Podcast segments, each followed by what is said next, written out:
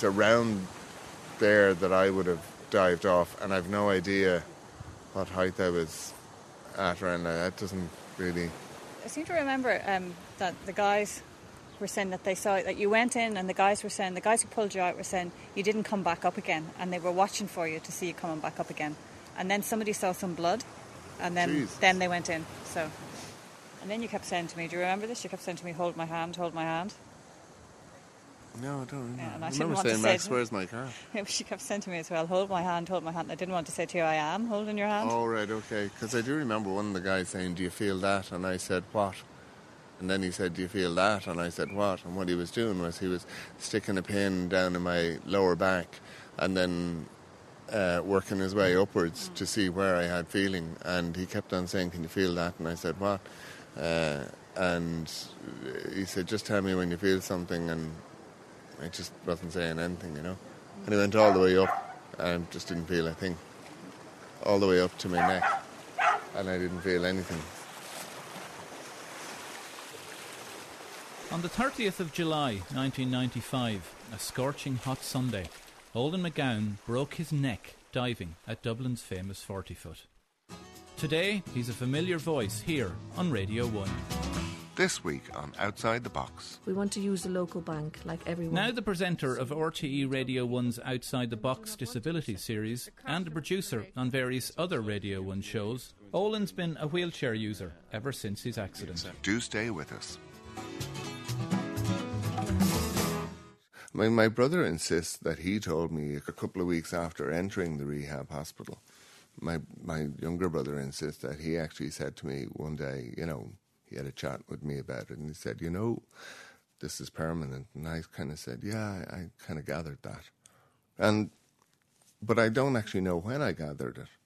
But I think it, the penny dropped myself. I don't think anybody necessarily came to me and said, right, we've done all the tests, we've looked at the MRIs, we've done the operation, and here's the thing you're not going to walk again. That never happened. And I would prefer this not to be a mystery, but at the same time, I don't want it to be the first thing that people ask.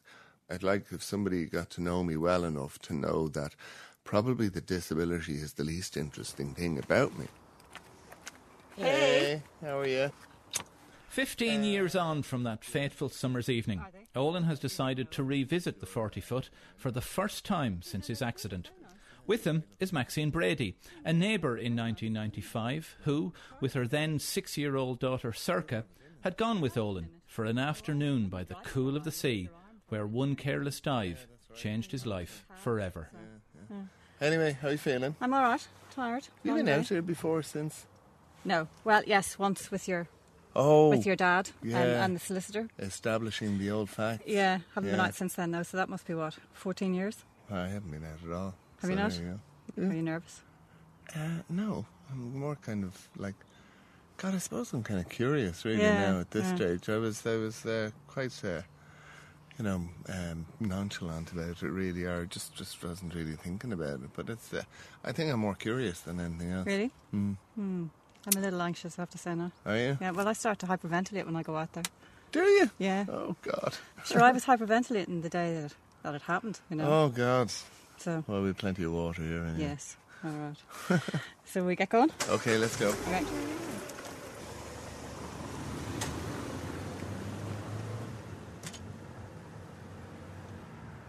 But I remember, I remember uh, when I actually asked yourself, Sorcha, if you wanted to go out, and I said, "Listen, it's glorious. Do you fancy going to the beach?" I think your took some persuading. I'm not. I'm not quite sure. I can't remember. Maybe I'm she wrong. was up for it. It was me. I, I had a really bad feeling. I felt really odd that day. Like, I, I had a really bad gut instinct and butterflies and You thought- You thought something was going to happen to Sorcha. yeah. that's So right. you know, I was watching her like a hawk because you took her into the water a few times and I was kind of Shallow water. I know it was shallow, but I was still I was freaked because there was so many rocks around and uh, you know and kind of and she was flying about in her bare feet and her swimming suit and I was just I was really freaked out about it. Yeah. It was it was fantastic weather. Do you remember? It was absolutely. I remember packing up the bag with sun cream and stuff in case because I burn so easily and I was afraid of Sorcha getting burned. Oh, it's horrendously hot. Yeah. Like it was the kind of heat that I could not take these days. I would like, as a quadriplegic now, your body just really heats up and you don't release it. Yeah. And in that kind of heat, because it, must have been about 29, 28 degrees. It was really hot. And in, in that kind of heat, I, I just I would be in the car with the air conditioning on. And then, when you um, when you went in, and then somebody realised you were in trouble, I started. I got really anxious. I actually remember when I was lying there and uh, there was a load of people around me, and I heard all these voices and they were talking, and I, I kind of it was very difficult for me to to kind of take in what had happened to me, and I had, I figured, like being so lucid, I kind of figured it was some kind of temporary thing. So I was aware that people were talking and what they were saying, and I remember somebody saying, "Quick, find somebody who's got a mobile phone. Like find somebody who's got a mobile phone." Yeah. Uh, whereas nowadays it would be. Uh, it would be, let me grab my mobile. Somebody else, this woman came running and said, "Quick, quick, it's your husband." And all I could do was say to her, "He's not my bloody husband." See, I've absolutely no idea where to park now. I, I, I can see the 40 foot and the Martello Tower over there to the left. But I've never, when we reach the end here now, we'll reach a T junction. And I don't think I've ever turned left at this T junction again, like since since we were there. Because the T junction only leads up to the 40 foot. apparently there are signs up there now, and I know that I, I, you know, I have memories of what the place looked like when I was there. And there certainly weren't any signs, or, or there, there definitely weren't any kind of, you know, uh, the life belts or anything like No. that. So I'd be curious to see what they have done to uh, to flag the dangers of the place. Hmm, come in now. I'm back here. We'll have to look for somewhere to park. Oh, hang on a second. I have to get those things out from behind. the fun bit. While Olin has always been a car lover, now to simply get around, his is pretty much essential. You'll have to grab the Yeah. wheelchair frame out of the boot. And while most of us take it for granted, for Olin, getting in and out of his specially adapted car Yeah. is tiresome and time consuming. The first time I ever got my wheelchair into the car all by myself, it took about 45 minutes because I was experimenting with ways of getting it in. In what way should I grip the frame to bring it across my body and into the passenger seat?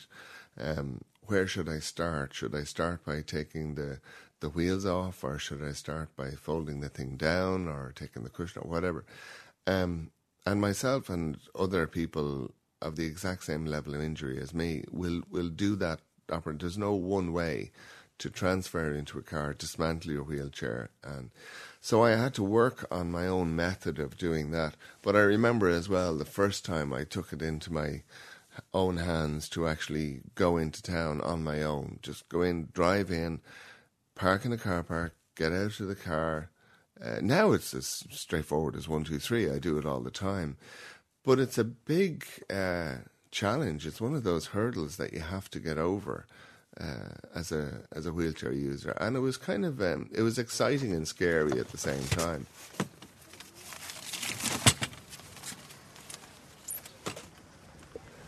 Well, we go the way we went, Which way you want? that way. Well, that's the way we originally went. Okay. Need a hand or you're okay? All right, for the moment. No, that's new. What's new? That sign. Oh yeah, scuba diving. Oh look at this. Yeah, that's totally new. Look at all this. Oh my god. B- A 40 foot beach club. No animals except guide dogs. It's all very formal. No permitted. No lifeguards. lifeguards patrolling this bathing area. Consumption of alcohol is strictly prohibited. God, it wasn't like that in my day. Please use the litter bins provided. Failure to clean up after your dog. Beware of sudden large waves due to arrival of the car ferry. Diving is strictly prohibited. Wow. Beware of submerged rocks. I didn't realise diving was prohibited. Well, it is now, but wouldn't What you have I done? Wouldn't you think they'd put that at the top instead of at the bottom? Yeah, that's uh, like if it is prohibited, that should be the principal sign. God, it's unbelievably swirly. I can't. I can't. You know, it was nowhere nearly nowhere near as as swirly as that. Like I remember, no, it was a very still day. I remember. I remember there were there were certainly uh, there were certainly waves. See those two kids are, the two girls? Yeah. That's where they took you out and pulled you up there. Are you sure? Yeah, because you were on this side. Because we were over on the far side. But I side. dived from the far side. Yeah, but we were over on the far side completely. But I I dived from over where near the sign is. Yeah. So I'm the tide or whatever must have taken me over. And I think that was the only way they could get you out. So they couldn't get you out on the other side because look how high the rocks are. But that's where they brought you up, and then the ambulance took you up that way. We didn't come up. We didn't come up the steps on the way to the ambulance. We came up the other way. A decade and a half ago, Olin scampered around the rocks at the 40 foot without even thinking about it. Because I don't remember steps. On his first return trip since then, he and Maxine are now acutely aware that his lack of mobility precludes them from getting anywhere near where the accident actually happened. You know, isn't that really weird? I don't remember steps. You don't? I remember them.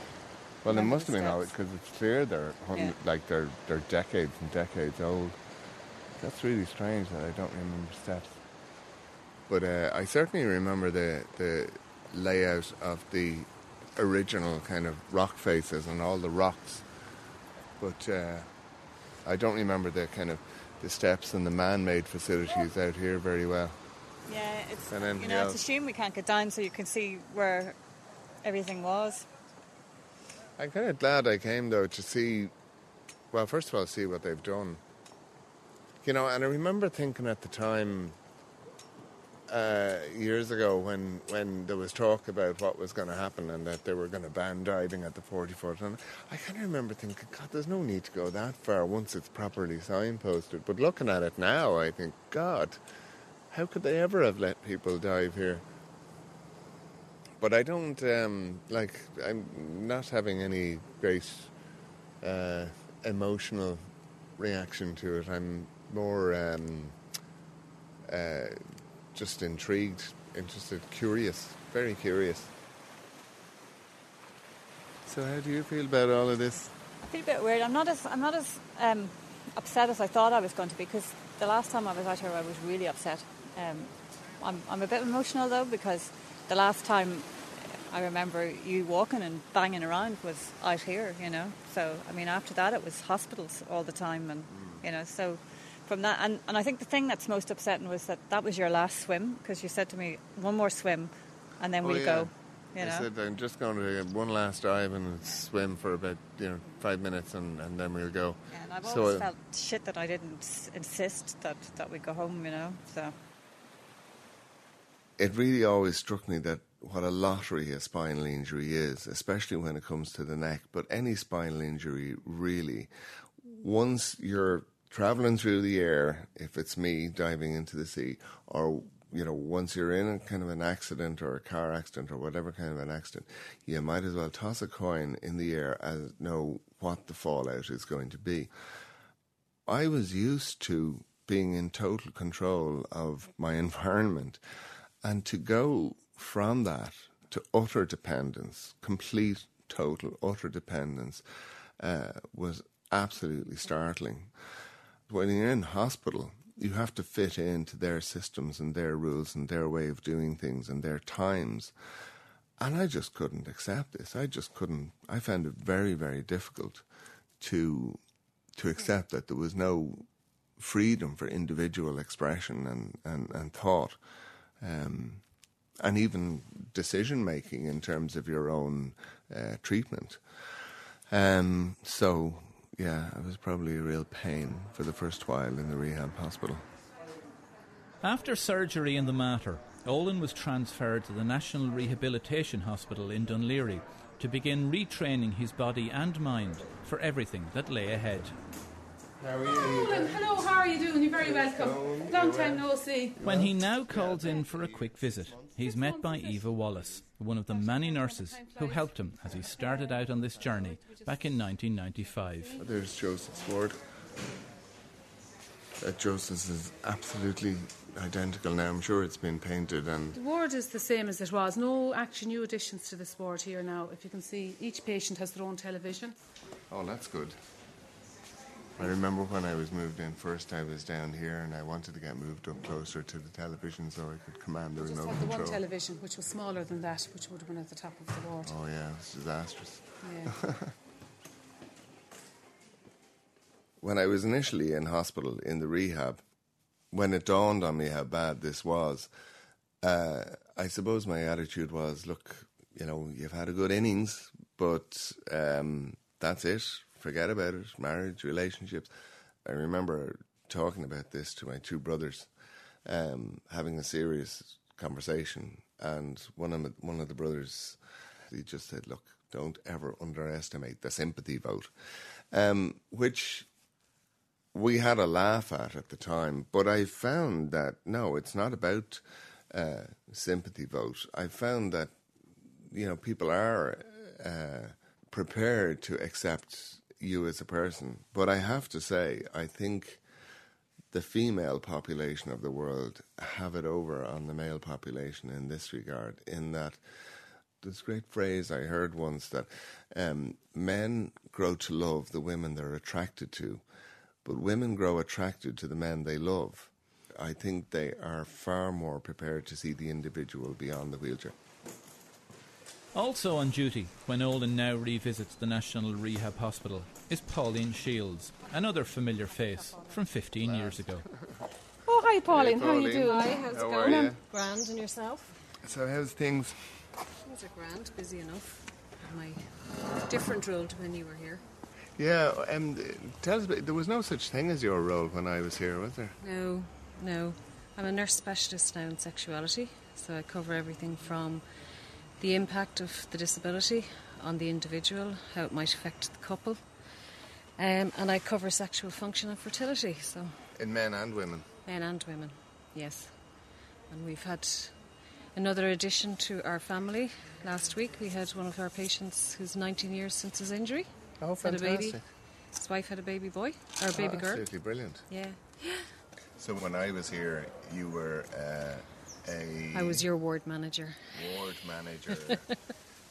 He'd try and get away with not dressing himself or doing whatever, this but woman is a tyrant. I'm paid to make you be as independent as possible, and that's what my job was. The word independence is the single most important word when it comes to uh, disabled people. Like, I, I still depend on people, I still depend on a personal assistant to help me with certain practicalities. But that's not something that anybody can do anything about. I simply cannot walk, and nobody is going to change that. And I cannot do certain things physically but I would still consider myself independent, although others might say I am actually dependent on a personal assistant, but I control my employment of the personal assistant and they work to my brief and to my life. And that's very much part of the philosophy of independent living. The hospital has also arranged for Olin to meet Tony O'Connor, whose own recent spinal injury has meant he is only now starting out on a road that Olin has long since travelled. I fell on the side of the street, fell down my hip, and the hip went back and damaged this. Just just walking down the side of the street. I, I told my, the footpath was bad, Yeah. and when I went down on my left foot, the concrete went down, and this part was still, I caught my toe. I fell out my face and hands went down on my hip. It just shows you how easily it can Very, very simple. I spent three months in the regional hospital in Limerick and five months here. Like, for a simple fall. Where are you from? Croom and County Limerick. And will you know? Have you? Uh, how's your house back in Croom? Is it accessible? Is it easy to be made At the moment, at the moment I'm hoping to be starting. There had been a, a lot of complications going on with that. I have been home now for the last month and weekends, and it hasn't been. It was lovely to be home. It hasn't been easy to work around the home. Are you driving? I have been driving an automatic car here now with the hand controls. Is is that one of the training cars, or have you got Same your own, your own one sorted? car, Yeah. No, no, I haven't been doing something about that when I get home. you'll you'll manage, no problem. Well, I, I have been well used to the job because I'm a mechanic myself, and I have, I have this kind of work done before for Okay. people. For people, if cars converted, I got done. I've been well used to the game. Oh, so you're a mechanic by trade, Uh, yeah. and can you go back to that? Unfortunately, no. I'm hoping to get back like myself and do the office work anyway at least. I won't be staying inside looking at the four walls. I tell you, it's going to take a bit to get used to not being able to do things you well. As I say, I see home now on the weekend I was around the yard and down to the garage and things I'd love to be stuck in. Yeah. That I couldn't do. Yeah. Do you live on your own down there? No, no, the wife and the young, the youngest daughter's with me. Okay. Yeah, they the family around me. Two sons are running the garage. Oh, that's great. Yeah. What is the prognosis? Well, what I'm told is I hope to, to get around in a frame, maybe around the house, and work with the chair then. But you have you have good upper body strength, and you I have, have, yeah. you have full full movement in your hands. Oh, I have, yeah. I have. That, that's perfect. You're laughing. Well, from my point of view, you're laughing. To me, like the hands are the absolute, like they're, you know, if I had nothing else, you know, if I just had my my fingers back and the hands, the full hand movement. So uh, you'll find probably you'll also find people are remarkably helpful. I do anyway. I just when I'm going through town or going through anywhere, if I, you know, if I need a hand up a step, I just like to say to somebody passing by, "Excuse me, do you mind?" And you know, nobody, very very rarely did, does somebody ever say, "No, it never happens." You know. It's good. It's good to hear. Tony, it's great to meet you. Same with you. The best of luck Fantastic. down in And Croom. Thank you very much. How are you indeed. long, All the best, Tony. I suppose if I could have one thing back, if somebody were, I don't expect ever to walk again, um, but if somebody came to me and said, "Look, we've developed a technology and it won't enable you to walk again, but it will enable you to move your fingers," well, to be honest with you, if I could move two fingers, it would be enough. It would make an enormous difference to my life. Now, there's so many things that you can't do without fingers, like button up buttons, for example. So that's where a PA would come in, or you could just buy clothes that where you don't need to button up so many buttons. Um, can't play the piano, which I used to do. I used to play in restaurants and bands when I was in college. Um, and I would have thought, funny enough, before my accident, I would have thought, that's the big thing. If anybody ever took away my ability to make music, I suppose when something is impossible, when something is absolutely totally impossible, it ceases to matter, really. It's what's frustrating is that something would be possible if you could afford the technology to make it possible, or something should be possible to do, but the environment is laid out wrongly. That's the frustrating thing. It's impossible for me to play the piano again, so it doesn't bother me. Before he leaves, Olin has arranged to meet two spinal injury patients who were in the rehab hospital when he was, and whose lives were dramatically altered in very different accidents. Annabelle Sheehan, a severe quadriplegic, and Fergal Kinsella, who's paralysed from the waist down. I remember when you came into hospital first, Fergal, because I was in hospital before you came in. You were you came in in summer of '95 or August '95 something. Yeah, yeah. And you were? January. No, uh, yeah, end of January '96. Yes. Yeah. Middle of winter. Because you were in the, the first bed. It's amazing these things come back to you. The first bed in Joseph's when you go in on the left hand side, Yeah, close to the nurses' station where they keep an eye on you and you know put where you you back can in bed. flirt with the nurses. How'd you find it, Annabelle?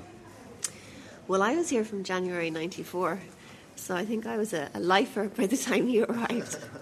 um, so, yeah, I think as well when I came in, I was the only female in the ward. Um, so I was kind of, there was a little boys' club, I think, in the men's ward, and we were all kind of on our own. But in terms of how did I find the day to day routine, I think the fact that I was stuck in bed for a year, so there was no day to day routine. Where were you driving? Was, was it slurred when you were I was yeah going out um, towards Wicklow on the motorway there on a Monday morning, and fortunately I have no recollection of the accident. I think I was knocked unconscious at the beginning, so I'm missing about two weeks of memory, but um, it was all very dramatic by all accounts. So you were in a coma afterwards? No, I don't know. Just unconscious. I was unconscious, I think, and then I think I was pumped up with so many drugs, I just remember nothing. So I was in Loughlinstown Hospital first, I can't remember that. Then I was in the Mater for about 10 days or two weeks, and I can't remember that at all. So when I woke up, I was in the rehab.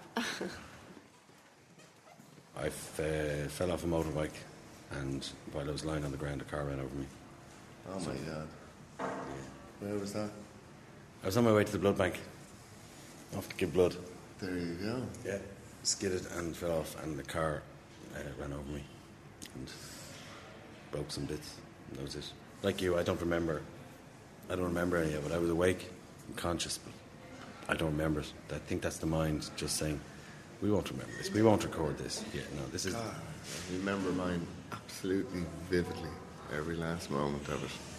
Didn't feel any pain, but absolutely, even when I hit the, the the rock, even when my head went into the rock under the water, I remember that impact. I remember what I thought at the time. I remember thinking. I remember you saying that to me just a couple of weeks after your accident, and I was so blown away by how together you were about it that you knew straight away. I didn't know that I was paralyzed. I just hit my head and I said, okay, I've hit my head. I did this years ago in a swimming pool when I was a kid. And I remember the sensation, and it wasn't pleasant. But at that time, I was kind of stunned, and I got out of the water and I sat beside the swimming pool. This is when I was a teenager. Uh, Just to let myself calm down, I said, right, I'll, I'll do that again now. So I started to think, right, I got to swim to the surface. Now, all this was a split second of thought. And then I realized I couldn't swim to the surface, so what I decided to do was to let my body turn over in the water so that the air in my lungs and the buoyancy would just let me float on top. And it was all very, very matter of fact and very conscious and very clinical. Calm and collected, and no panic and no worries. Well, it didn't register with me that, that I couldn't move anything. I, I was literally, my brain was saying, right, turn over in the water. Because I was facing down, like with my head underwater, facing the bottom of the sea. And my head was saying turn over, but my body wasn't allowing me to do it. And I said, this is very strange. And the next thing, I was being pulled out of the water. And even when I was being pulled out of the water and people were saying call an ambulance, I was thinking to myself, I know I'm grand. Just, uh, just give me a few minutes, I'll be fine. The most frightening moment for me wasn't the ambulance, wasn't diving in, wasn't hitting my head, wasn't seeing the blood. The most frightening moment for me of that day, and one of the most frightening of my life, was the first time I was ever in an MRI scanner, which was maybe a half an hour after my accident. Um, an MRI, the first time you're in an MRI, I've always been a little bit claustrophobic, just a little bit. But the first time you ever get an MRI scan, it really is the scariest, scariest thing. It's a little tube, your nose is a couple of inches from the tube. It's an incredibly, incredibly confined space, and you have to remain absolutely still. Obviously, I didn't have any option. I, I could only remain still. But these noises start to happen that really really heavy electronic noises extremely loud nowadays they give you um, you know speakers and you can have whatever radio station you want on there so that might distract you a little bit but I've had a bunch of MRI scans since and I've learned how to take a little snooze when I have an MRI they don't bother me anymore it's an opportunity to to uh, kind of put the head down for 20 minutes but at the time, I was absolutely petrified, and I thought, I thought it went on for hours, and I thought they had forgotten about me.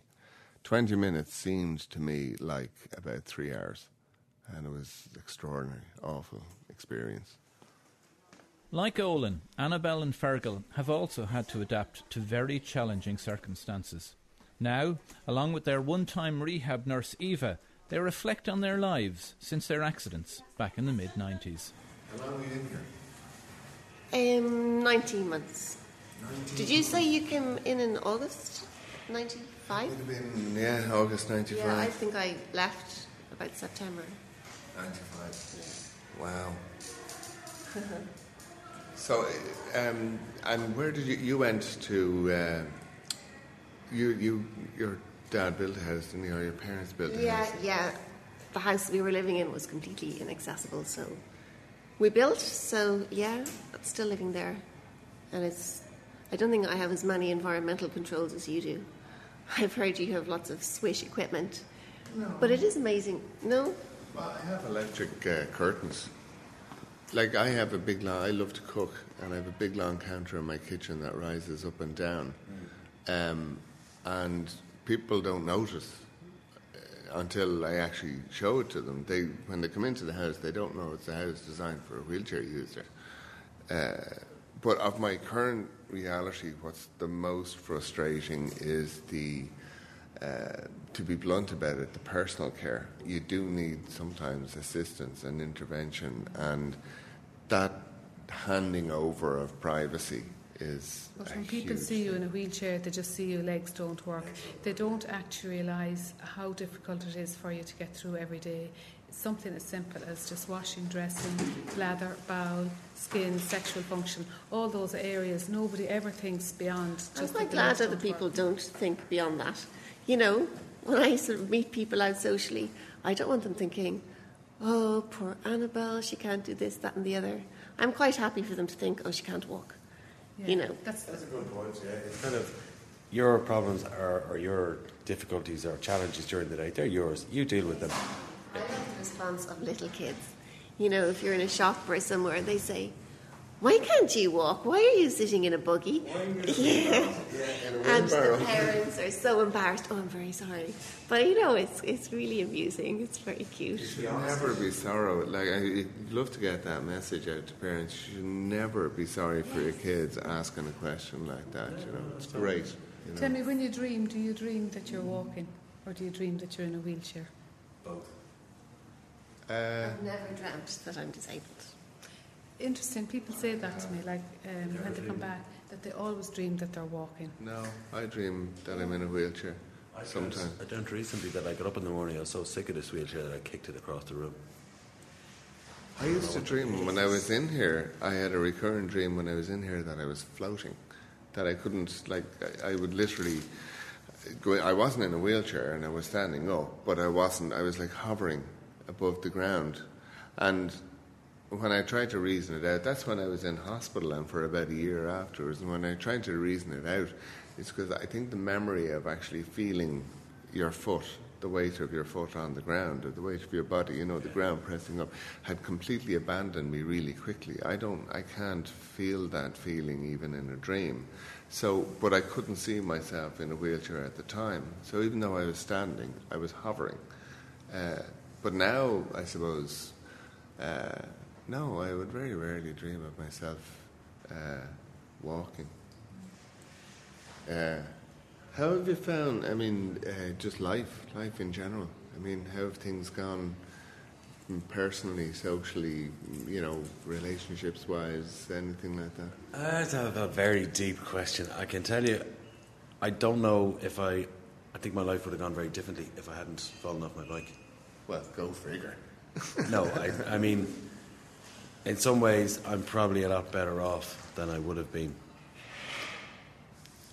I think I'm a lot wiser because of where I am, because of my situation. I'm a lot wiser. I'm a bit more tolerant of some things and a bit more intolerant of injustices, rights, and wrongs. I, I have the same thing. I find that uh, on the one hand, things don't bother me as much that happen to me. Like when things happen to me that other people might regard as unfortunate or bad or whatever, I kind of think, well, look, the worst thing that's ever going to happen to me has already happened. Fingers crossed. What's the worst that can happen? You know, what's the worst that can happen? I might break my leg or something like that. I did that, by the way. I did that. I broke my leg getting into the car. And you wouldn't feel any pain. No, no, I did. I have good sensations, so I Oh, felt do it hurt like a. I think after an accident like this, an awful lot depends on your support network, you know, family and friends. And because I suppose I don't have the same level of independence as you guys, that I was just very fortunate with my family and friends. And even in the early days, I mean, the staff here was so brilliant. So I think from that point of view, everything has been really good. But I know other people are in more difficult situation. You know, they don't have maybe family backup And I just can't imagine how difficult that must be. Uh, well, listen, thanks a million. It's been really uh, amazing kind of seeing, talking to people who was here 15 years ago with, you know. Uh, but one, one thing, the last thing that strikes me is that, and when I meet people as well, occasionally who were here years ago, that people look really well. Like people look healthy, and it's not, it's not this, you know, spinal injury isn't a degenerative condition, and, and um, I suppose even pushing the chair and getting out and about, whatever. Um, it strikes me that people actually look very well, even years later, 10, 20. Well, you look terrific too. Well, thank you. You look terrific too. Annabelle, you look beautiful. You look fantastic. Okay, okay. I think lunch is being served. I think I've grown up, but whether I would have grown up, uh, irrespective of the accident, is uh, is another question. Obviously, I've grown differently. Um, I think I always had a good appreciation of family, but I can certainly say that's been strengthened since the accident. I don't think there's any doubt that positives have come from this accident, and it's mainly to do with the bonds that I've formed with with other people, with uh, are the bonds that have been strengthened uh, with other people, um, specifically family, although they were strong enough to begin with, um, but also friends, the friends that came out came out of the woodwork, the colleagues. I don't take anything for granted now, but I also. Uh, you know, this phrase "life's too short" is something that's thrown around by so many people. But actually, when you actually think about that phrase "life's too short," uh, it is, you know, and you have to take that seriously. And you can't stand on ceremony. If you want to do something, do it. If you're unhappy with what you're doing, change. The number one piece of advice I give anybody with a disability that what you give off, you will get back. Not that I'm thrilled about being in a wheelchair, but I'm happy that this is this is me, and I'm not intimidated by it. I don't feel uh, weaker because of it uh, in terms of my strength as a as a person, um, and everybody picks up on that. And most people that I know who have spinal injuries would have that as well. You do rediscover the personality that you had before your accident. And once you allow that personality to come out and that kind of confidence in who you are to come out, people will respond in the same way, and the wheelchair, the disability, ceases to matter.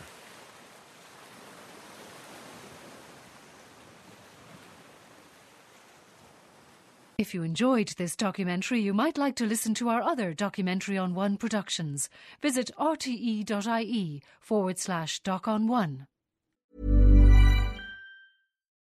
When you need mealtime inspiration, it's worth shopping Kroger, where you'll find over 30,000 mouthwatering choices that excite your inner foodie. And no matter what tasty choice you make, you'll enjoy our everyday low prices, plus extra ways to save, like digital coupons worth over $600 each week. You can also save up to $1 off per gallon at the pump with fuel points. More savings and more inspiring flavors make shopping Kroger worth it every time. Kroger, fresh for everyone. Fuel restrictions apply.